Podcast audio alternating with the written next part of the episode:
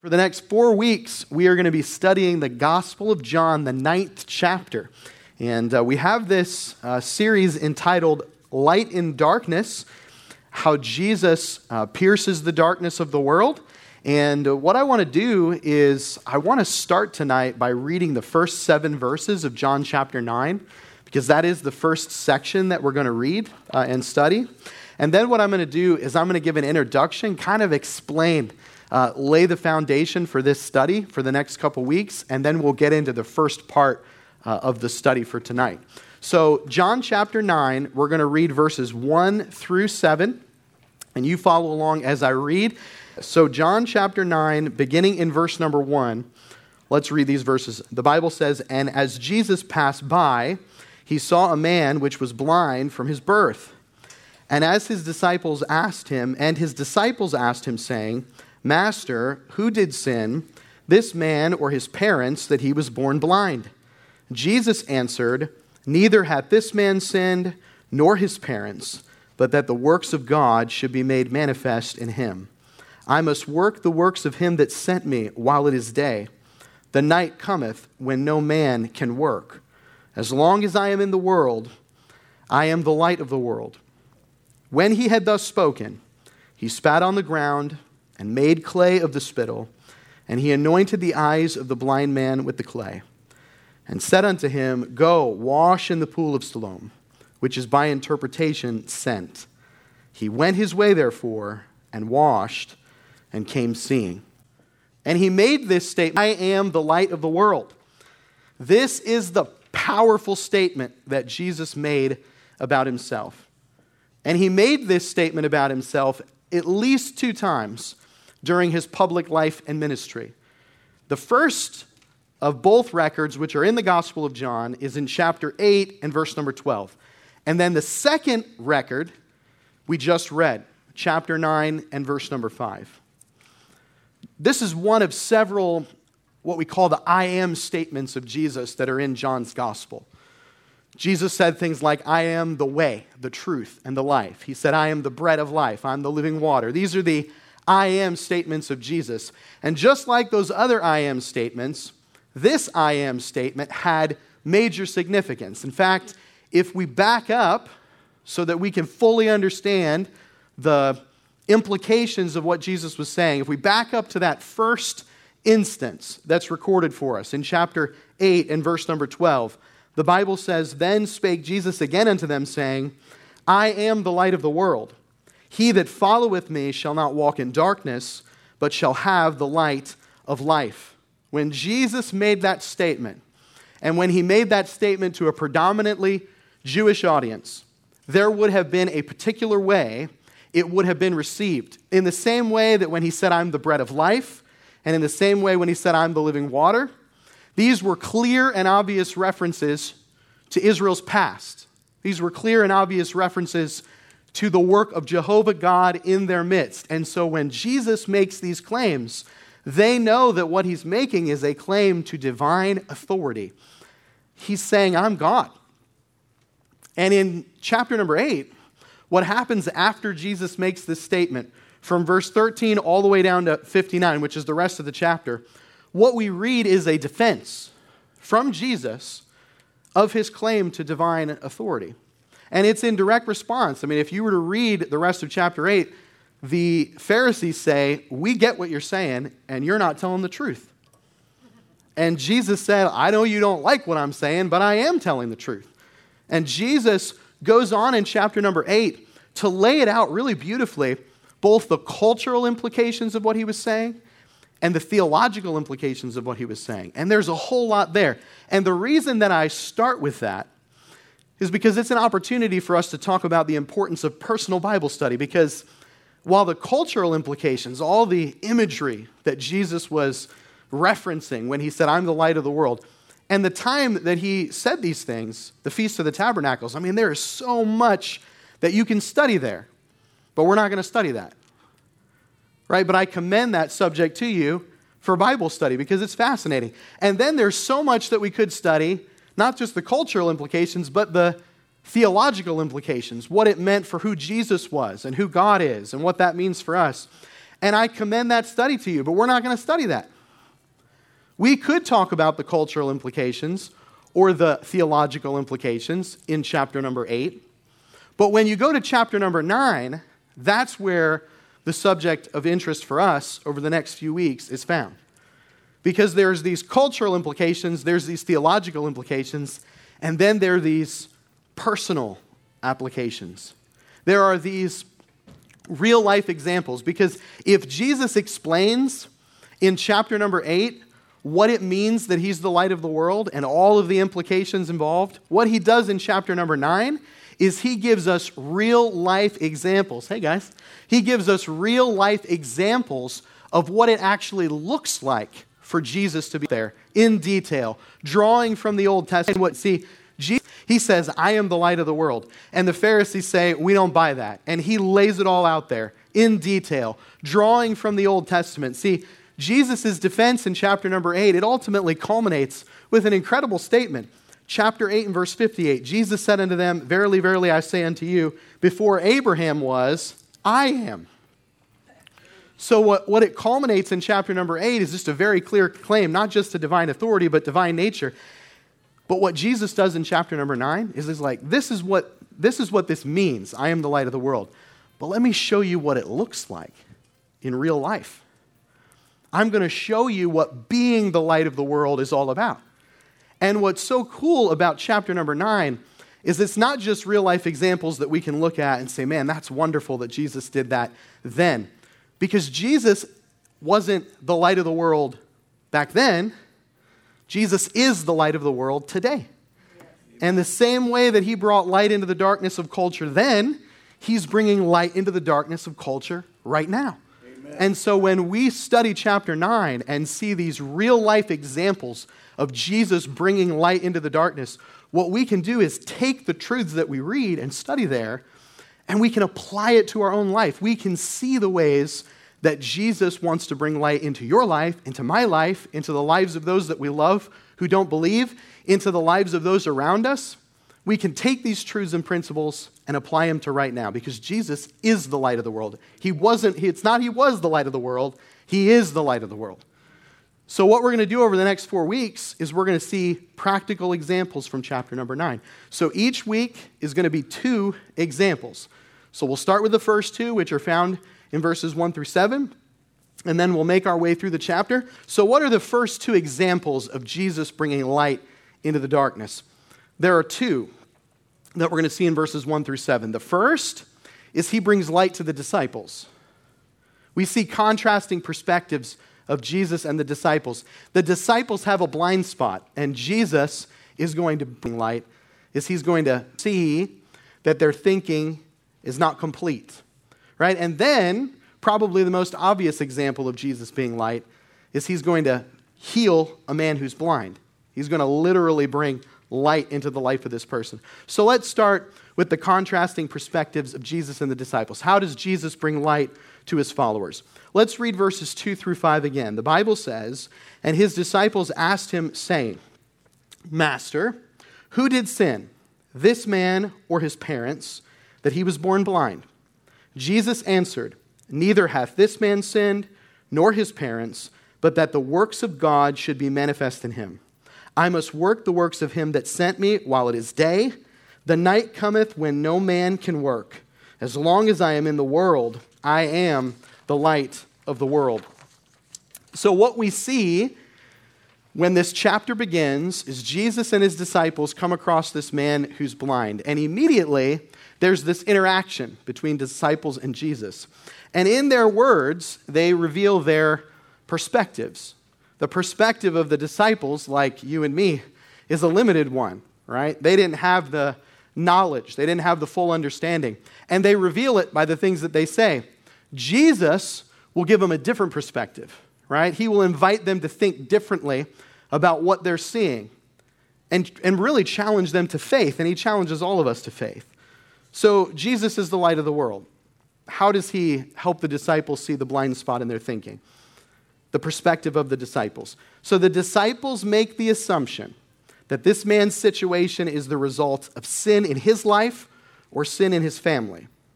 And this reveals the very limited perspective that they had on the relationship between sin and suffering and God's blessings. Now, if you're like me, you'll read this story and you'll think to yourself, man, these guys are jerks. Right? I mean, they walk up on this guy. He's had a difficult life. He's blind. According to Scripture, he's been that way since birth. He lives a hard life. And the disciples go, Hey, Jesus, so what gives? Is it him? Is it his family? I mean, who messed up? Because, I mean, he's blind, and that's bad. So that must mean that he's being punished for some sin in his life or in the life of his family. And when we read that, we think to ourselves, man, how cruel and callous can you be? But before we're too hard on the disciples, I want us to challenge ourselves in two ways. The first way is this the disciples did have some reason to feel this way. Right? The disciples had certain influences in their culture and in their upbringing that brought them to a point where they had this kind of limited perspective. What do we mean? Well, in Deuteronomy 30, 19 through 20, right, there is a basis for the law, right? And here's what the scriptures tell us I call heaven and earth to record this day against you, that I have set before you life and death, blessing and cursing. Therefore, choose life, that both thou and thy seed may live that thou mayest love the Lord thy God, and that thou mayest obey his voice, and that thou mayest cleave unto him, for he is thy life, and the length of thy days, that thou mayest dwell in the land which the Lord sware unto thy fathers, to Abraham, to Isaac, and to Jacob, to give them. The disciples were raised in a culture that would have taught them there are blessings for obedience and cursings for disobedience. And let's just say, before we go any further, that's still true right? That principle hasn't changed. There are blessings for obedience and there are cursings for disobedience. But it's important for us to remember that by the time Jesus comes along, there has been a significant gap between true worship in Israel, and there are these guys going around, the Pharisees and the Sadducees, and they have had a major influence on the way people think about God and about faith. And one of the things that they have done is that they have convinced people that outward appearance, right, what people can see, what they can measure, what they can quantify, that that is the mark of God's blessing and favor. And so because of that, and because of uh, the stories the disciples would have heard about their forefathers being punished by God, and again, God does bless obedience. There are cursings, there are consequences for disobedience. But what Jesus is about to do is he's about to help them see that that's not all there is to the story. That there's more, that if we would have the faith to believe in God's sovereignty and in His goodness, that we can actually see that sometimes, even difficult things, God is working. so, the first way we need to challenge ourselves before we judge the disciples is that they have a reason for thinking this way. But the second way I want us to challenge ourselves, and this one's a little more personal, is that if we're honest, before we judge the disciples, we think the same way. Right? And the same way that the disciples had their view and that it was influenced by their culture, Christians living in America in 2023 have similar views, and it's also because of our culture. Right? The culture has influenced the way we think about what success is or what blessing is. Right? And so we don't associate things like hardship or suffering or difficulty with the blessing of God. We just must assume. I mean, if, if these things aren't going well, God must not be blessing me. Maybe He's abandoned me. Maybe I don't have enough faith. And the truth is that sometimes the difficult things in our life are God working.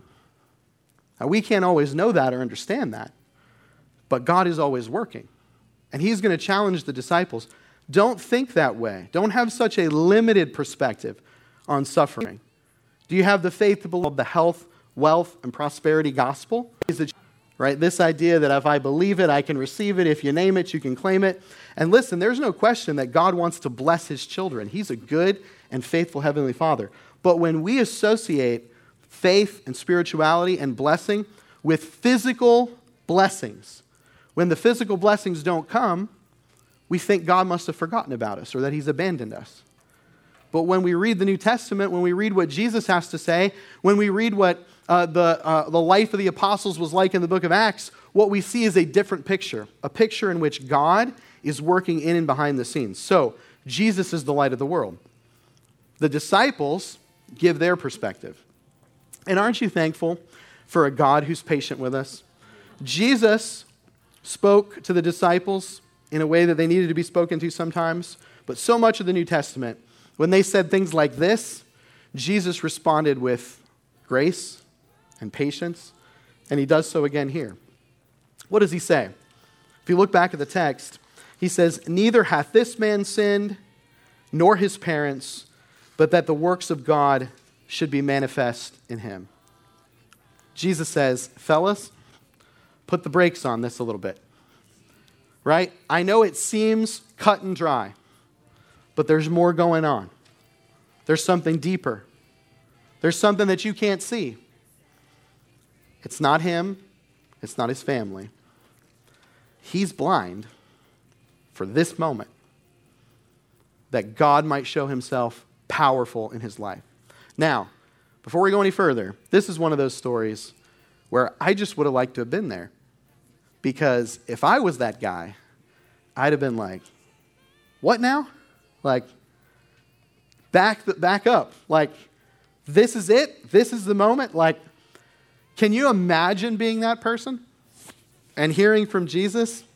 This is it. All of it was for this moment, right here, right now. And that's exactly what Jesus says. J- Jesus' perspective, in a contrast to the disciples, which was limited, was an eternal perspective, right? It was a perspective that invites us to trust that God is sovereign and that God is good and that he can work in ways that we cannot see. It's a, it's a, it's a perspective on suffering and difficulty that says, yes, things are hard, but God is always working, God is always moving. Before we associate spiritual blessing with physical blessings, why not instead have the faith to believe that even when things are not so great, even when things are hard, even when we're experiencing things that we could have never imagined, God is always at work, that He doesn't abandon us, that He doesn't forget about us, that He is moving, and that He is working. That's the kind of God that we have. Amen. There are a couple of passages in your notes that I want us to read. One, I have the reference listed, but I didn't write it down because I want us to turn in our Bibles and look at it together. Right? It's Luke chapter number 15. Uh, chapter 12, we're going to start in verse number 15. Luke chapter number 12. Jesus is talking to his disciples and he's teaching them about these very things. So, what Jesus is going to do is he's going to explain. You guys might think that physical blessing equals spiritual blessing, but that's not always the case. Luke chapter number 12, verse number 15. The Bible says, And he said unto them, Take heed and beware of covetousness, for a man's life consisteth not in the abundance of the things which he possesseth. If you go down to verse number 22, Jesus, he, will tell a parable to illustrate this truth, and then it picks up in verse 22 where the Bible says, And he said unto his disciples, Therefore I say unto you, take no thought for your life, what ye shall eat, neither for the body, what ye shall put on. The life is more than meat, and the body is more than raiment. Consider the ravens, for they neither sow nor reap, which neither have, uh, have storehouse nor barn, and God feedeth them how much more are ye better than the fowls? And which of you, with taking thought, can add to his stature one cubit? If ye then be not able to do that thing which is least, why take ye thought for the rest? Consider the lilies, how they grow. They toil not, they spin not, and yet I say unto you that Solomon in all his glory was not arrayed like one of these. If then God so clothed the grass, which is today in the field and tomorrow is cast into the oven, how much more will he clothe you? O ye of little faith. And seek not ye that what ye shall eat or what ye shall drink, neither be ye of doubtful mind, for all these things do the nations of the world seek after. And your Father knoweth that ye have need of these things. But rather seek ye the kingdom of God, and all these things shall be added unto you. Does that sound like a vision of a, of a spiritual life where the emphasis is all on physical blessings? That doesn't sound like that. Jesus says, Seek first the kingdom of God, and these things will be added. Will God bless faithfulness and obedience? Yes. But when we make physical things, tangible things like health and money and career advancement and success, when those things become what is the evidence of God's blessing, when they don't happen, we doubt and we struggle. But the truth is, what Jesus invites us to is a life of faith. What Jesus invites us to is a life of outside the camp, right? Jesus invites us to is a life that sometimes is marked by struggle, but is there uh, in that struggle the comfort of the presence and the promises of God. That's the kind of life that he invites us to.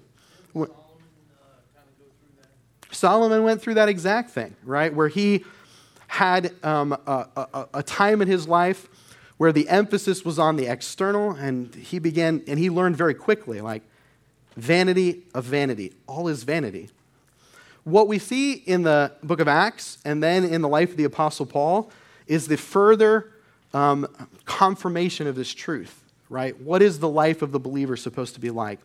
Paul says in Philippians 4 9 through 13, these are in your notes, those things which ye have both learned and received and heard and seen in me, do, and the God of peace shall be with you. But I rejoiced in the Lord greatly, that now at the last your care of me hath flourished again, wherein ye were also careful, but ye lacked opportunity. Not that I speak in respect of want, for I have learned in whatsoever state I am, therewith to be content. I know both how to be abased and how to abound. Everywhere and in all things I am instructed, both to be full and to be hungry, both to abound and to suffer need. I can do all things through Christ, which strengtheneth me. Yes. Right? The context of Philippians 4:13, such a familiar verse to us. The context is contentment. The context is sometimes God blesses in physical ways, in tangible ways, and sometimes He does not always bring about the physical or tangible things that I would like to see. But He's always good, and He's always faithful, and He's always working. The way that Paul explains it to the Corinthian church in 2 Corinthians chapter 4, what we're about to read is some of the most, all of the scripture is powerful right? But as I was studying in preparation for these, these messages, there is some power in what we're about to read, right? We, we just want to let the word, the Bible says, Thy word is truth. Sanctify us through thy truth. Thy word is truth. Just let the word of God do a work in your life right now. For we preach not ourselves, but Christ Jesus the Lord, and ourselves your servants for Jesus' sake. For God, who commanded the light to shine out of darkness, hath shined in our hearts to give the light of the knowledge of the glory of God in the face of Jesus Christ. But we have this treasure in earthen vessels, that the excellency of the power may be of God and not of us. We are troubled on every side, yet not distressed. We are perplexed, but not in despair. Persecuted, but not forsaken. Cast down, but not destroyed. Always bearing about in the body the dying of the Lord Jesus, that the life also of Jesus might be made manifest in our body. For we which live are always delivered unto death for Jesus' sake, that the life also of Jesus might be made manifest in our mortal flesh. So then death worketh in us, but life in you. We having the same spirit of faith, according as it is written, I believed, and therefore have I spoken. We also believe, and therefore speak, knowing that he which raised up the Lord Jesus, shall raise up us also by Jesus, and shall present us with you. For all things are for your sakes, that the abundant grace might through the thanksgiving of many redound to the glory of God. For which cause we faint not. But though our outward man perish, yet the inward man is renewed day by day. Amen. For our light affliction, which is but for a moment, worketh for us a far more exceeding and eternal weight of glory, while we look not on the things which are seen, but at the things which are not seen. For the things which are seen are temporal, but the things which are not seen are eternal. This is the life that Jesus has called us to. One in which we have the faith to believe that He is always working, even when things look very difficult. Jesus looked at His followers as He was preparing to die, and He said, In this world you, you shall have tribulation, but be of good cheer, for I have overcome the world. God is always working in ways that we cannot understand. Sometimes it's difficult to see. As we think about the ways that Jesus has brings light to us, invites us to have an eternal perspective and not a limited perspective, I want to make two applications. One is a very specific one, and it might not apply to everyone in the room, at least not directly, but it might apply to you indirectly. And then the other application is more broad. So the first application is this when I read this story, what we see is a situation of a man with a very serious physical disability. And maybe you're in this room and you have a serious physical disability. Right? Maybe it's something you were born with, maybe it's something that you've uh, that you now experience as a result of life. Here is the temptation. Sometimes when we face this kind of trial, a very unique kind of trial, or maybe you have someone in your life that's facing this kind of trial, there is a temptation to feel like we're broken and we're worthless. When we read this story, what we see is that God can take anyone and he can work and he can use them. Amen. And I want to encourage you that if you're here in this room and you feel this way, or if you have someone in your life that you know feels this way, we are accepted and loved by God and he can use us. Amen. Right? And, and God makes no mistakes, and we are fearfully and wonderfully made. And for those that are going through that kind of particular trial and tribulation and testing, God is faithful and good. And you are His creation, loved and accepted and usable in His hands. Right? So that's a very specific application. But let's back up and think a little bit more broadly. As we think about the disciples' perspective is simple. This is bad, so it must be because of sin, or God must have abandoned me. And Jesus says, that's not always the case, right? I can take what's bad and I can use it. Now, here's what happens sometimes in our lives.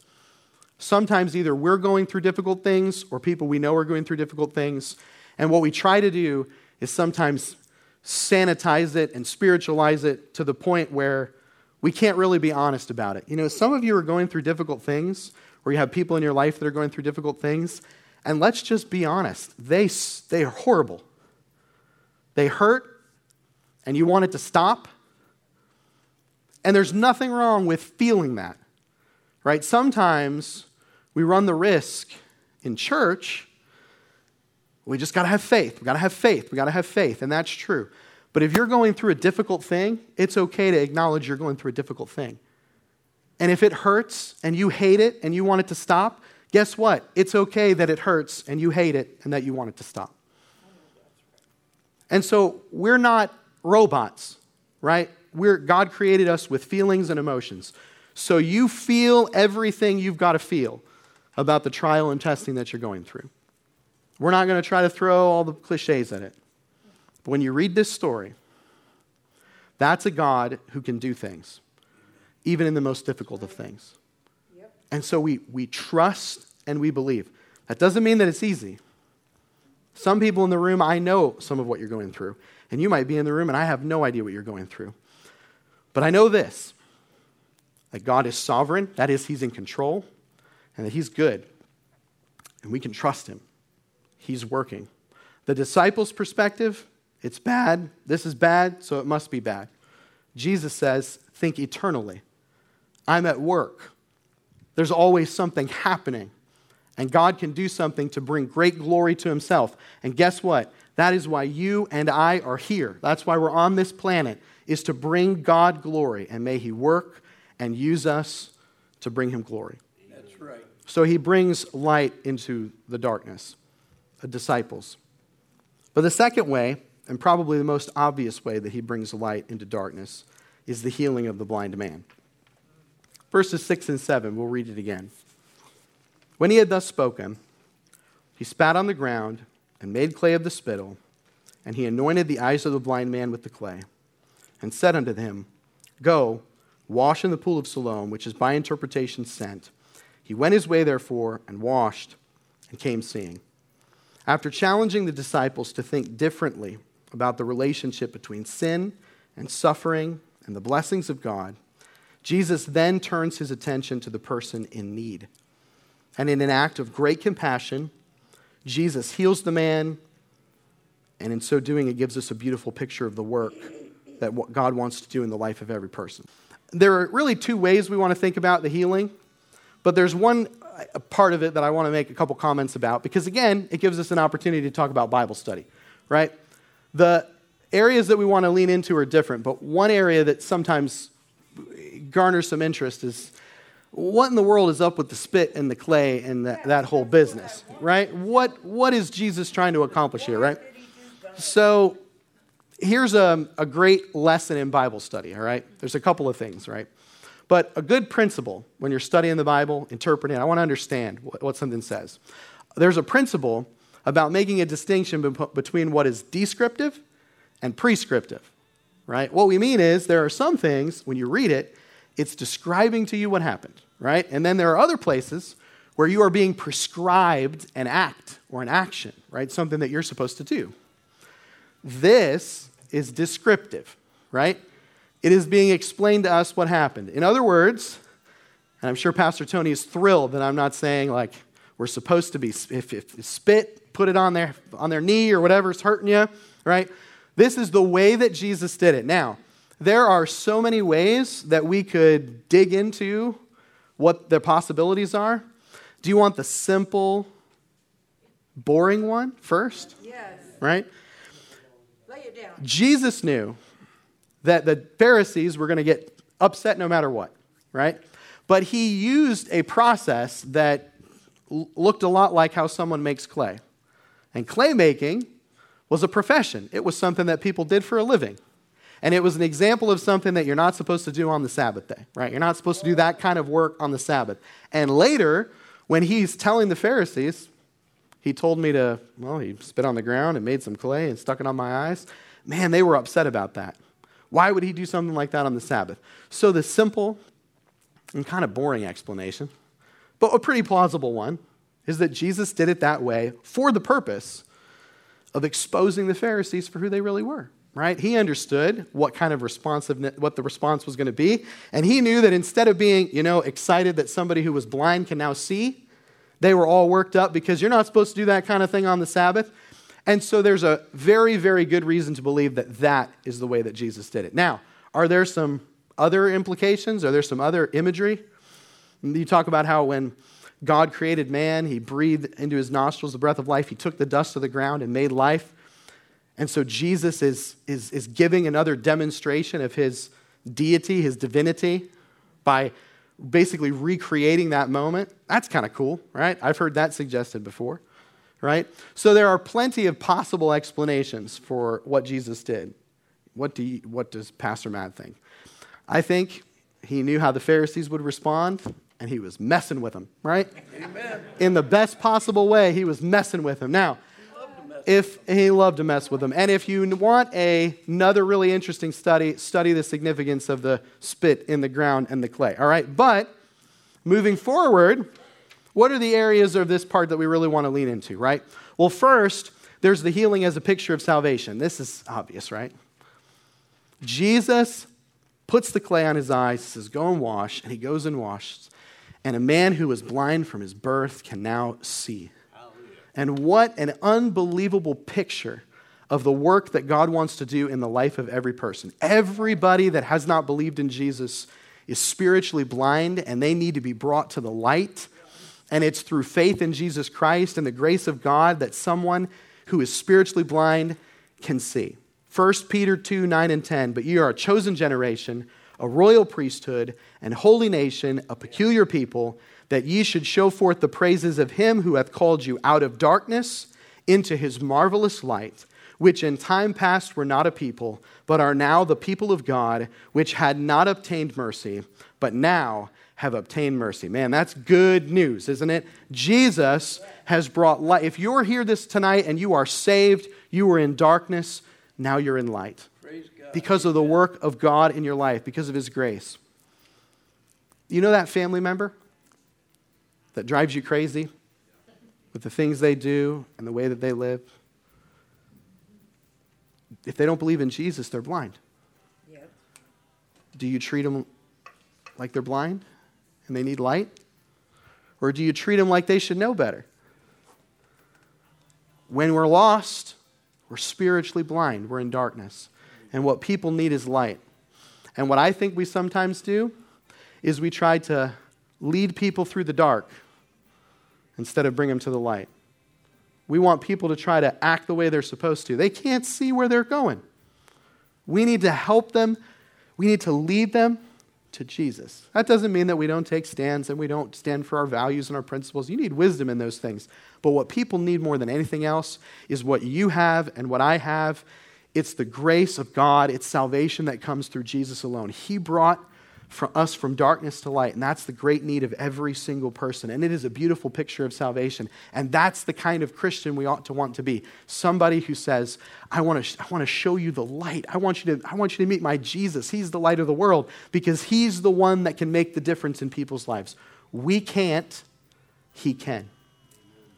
It's a beautiful picture of salvation. It's a beautiful picture of the work that Christ not only wants to do, but can do. And whoever you're thinking of right now, it'll, ne- it'll never happen. It'll never happen. It'll never happen. God is a miracle working God that brings people out of darkness and into the light, and He can save them.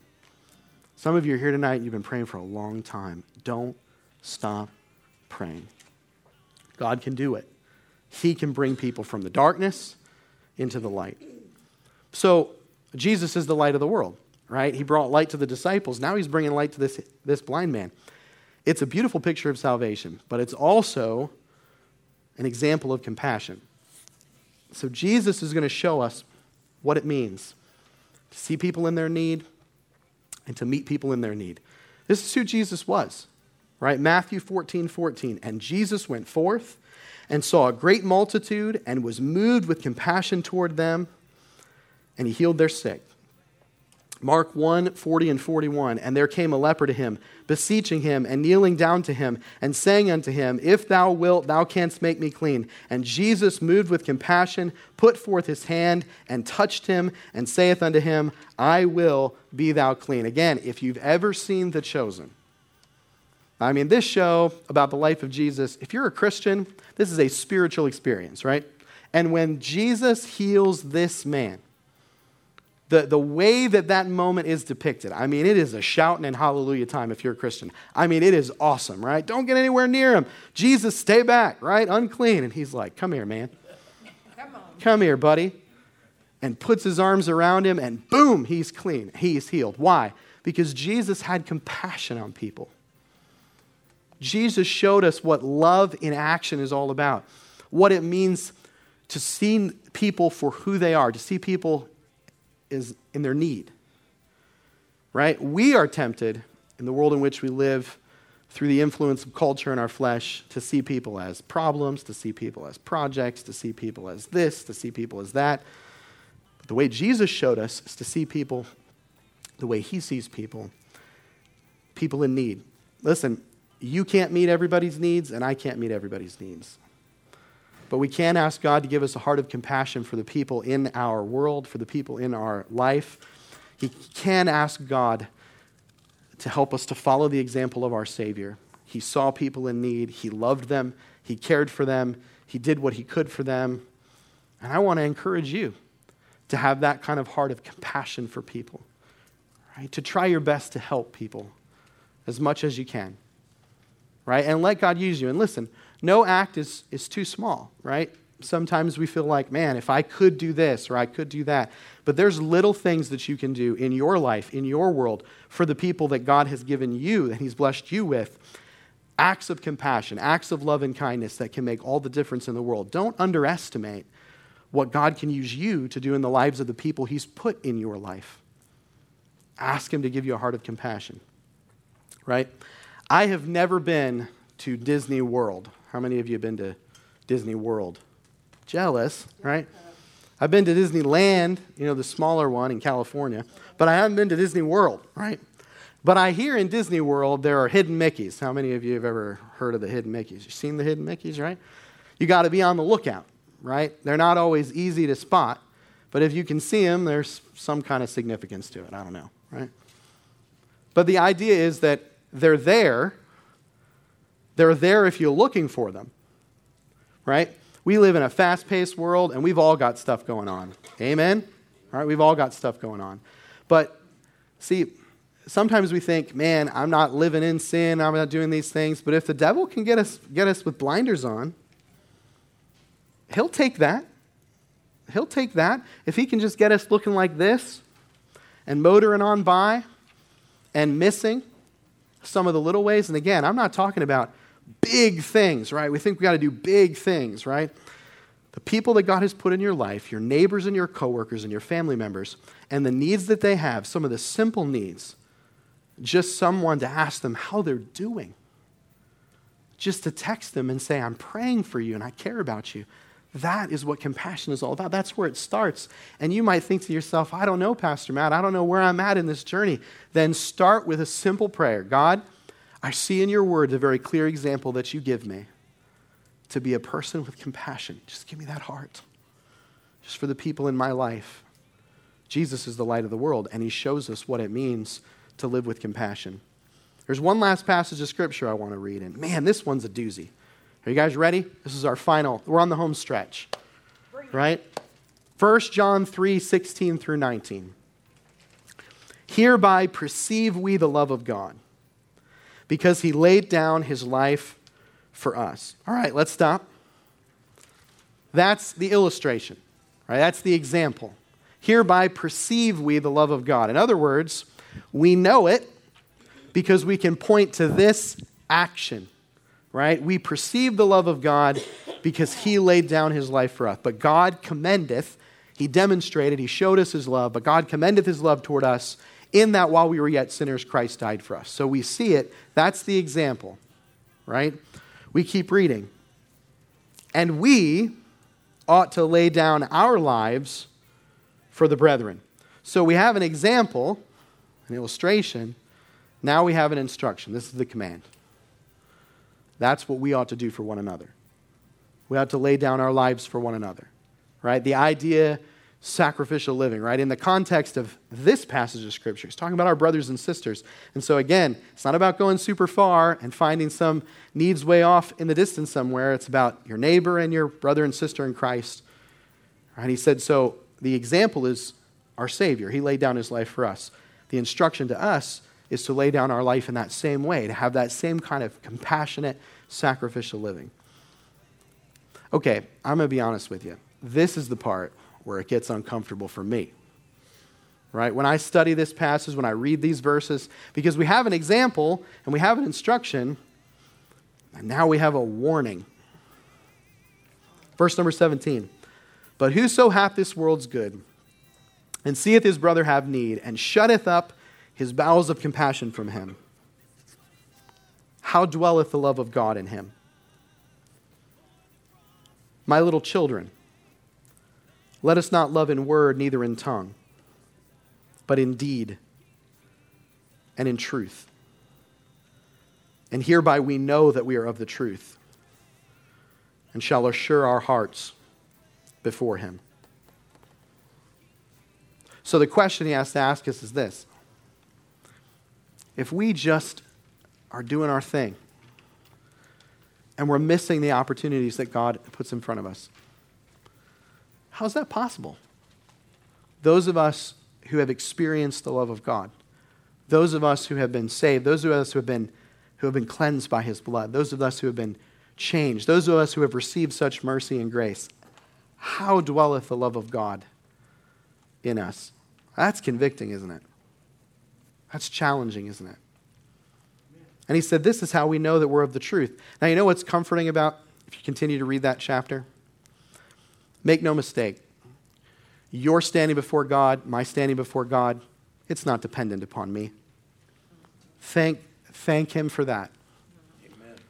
Right? I'm not holding myself on. I'm not holding myself. He's holding me in the palm of His hand.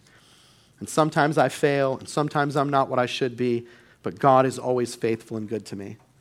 But what He challenges us with, what He invites us with here, is to just ask ourselves this question How can we, who have been changed, transformed, and touched by the love of God, live with such indifference in the world? And I can tell you one of the ways we can is because sometimes it's difficult to help people. Have you ever helped someone and was on the receiving end of not their gratitude, but their hurt? It's easy to become indifferent to people. And if I were to stand up here and tell you, man, every time I've ever helped someone and then they've thrown it right back in my face, I've just, just walked away from that like, Jesus is all the world to me, and I'm fine. That's not how I've been. There have been times where I'm like, good for nothing. The last time, that's it, the last time I'm going to help anybody. And then I read verses like that. And I just have to say, God, you're in control. I have to remind myself that He is good and He is faithful. And you know what else I'm blessed with? I'm blessed with people in my life, God has blessed me with, brothers and sisters in Christ, who will come alongside me in some of those moments and say, It's okay. It is worth it to live the life that Jesus has called us to live, to love people the way He's called us to love them, to do the work that He's given us to do. It is worth it because He is good and He is faithful and we are doing the right thing. My grandparents pastored a church in Michigan. And they had a family in their church. See, they were things were humming along and then lots of economic turmoil. So a lot of people in their church lost their jobs. So they had a family in their church. Their family had some kids. And their family was having car trouble. You know what I'm talking about? Right? So you know what I'm talking about. So, my grandfather says to my grandmother, I feel the Lord is leading for us to give one of our vehicles to this family. And my grandmother was like, I don't think the Lord's leading us to do that. but Grandpa said, I really do think it's the right thing to do. So, okay, we're going to give him this car. So they gave him a car. A couple months later, they got sour about something, like people do. And they got so upset that they were just done, leaving the church, right? Grandma and grandpa are following them out of the church, pleading with them, let's try to figure this out. And they pile into my grandparents' car and they peel out of the parking lot. Gravel flying up into the air. Grandpa, he's like gravel, and, that, and there they're going off into the distance in their car. What are you supposed to do when that happens? Go to Bob Evans. Go to Bob Evans. Get yourself something to eat. Right? But I just remember, and I just remember my grandfather over and over again when he would tell that story. Like, I had a decision I had to make. I was either going to say, forget it, or I was going to keep on going. And my grandfather is still going still preaching, still trying to help people, still trying to do what he can to serve the Lord. And the thing is, sometimes there are going to be people in your life, you're going to try to help, you're going to try to do the right thing, and they're going to drive away in your car and leave you standing in a parking lot somewhere. And you know what you need to do? You go find the next person and give it to the Lord. Now, I'm not saying that that's an easy thing to do. And some of you have been hurt real bad and I'm praying for you. Know that I don't, it doesn't, it's not a light thing. This, the, the spirit of this is not get over it, right? Because sometimes it hurts and sometimes it takes time. But I do know this we have one life, one life to live, and we need to live it for Jesus. Jesus said, as long as I'm in the world, I've got to do the work of my Father because the night is coming when no man can work. Don't let how messed up people are keep you from loving them and serving them the way that Jesus has called us to love them and serve them. Because it's right and it's worth it. So, Jesus is the light of the world. He brought some light to the disciples, He brought some light to this blind man, and He's still bringing light today.